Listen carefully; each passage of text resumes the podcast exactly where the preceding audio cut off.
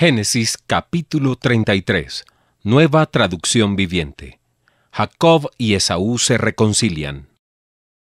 Entonces Jacob levantó la vista y vio a Esaú, quien se acercaba con sus cuatrocientos hombres.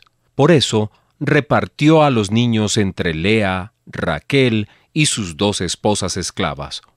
Colocó en el frente a sus dos esposas esclavas con sus respectivos hijos, después a Lea con sus hijos, y por último a Raquel y a José. Entonces Jacob se adelantó a todos ellos. Cuando se aproximó a su hermano, se inclinó hasta el suelo siete veces delante de él. Entonces Esaú corrió a su encuentro y lo abrazó, puso los brazos alrededor de su cuello y lo besó, y ambos lloraron.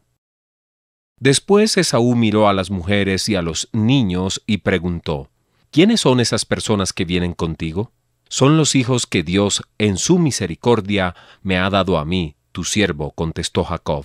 Después las esposas esclavas se presentaron con sus hijos y se inclinaron ante él. Luego se presentó Lea con sus hijos, quienes también se inclinaron ante él. Finalmente se presentaron José y Raquel, y ambos se inclinaron ante él. ¿Y qué eran todos esos rebaños y esas manadas que encontré en el camino? preguntó Esaú. Son un regalo, mi señor, para asegurar tu amistad, contestó Jacob. Hermano mío, yo tengo más que suficiente, dijo Esaú. Guarda para ti lo que tienes.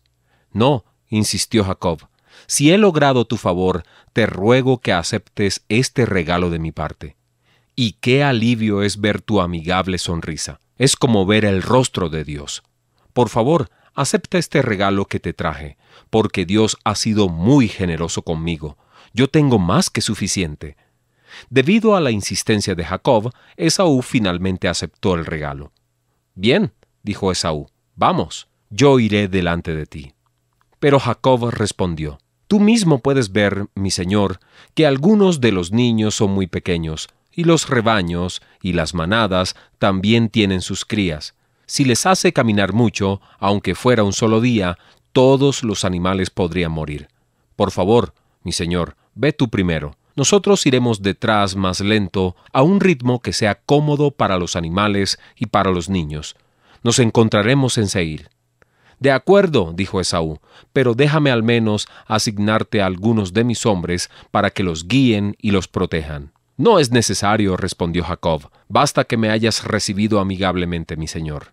Entonces Esaú se dio vuelta y emprendió el camino de regreso a Seir ese mismo día.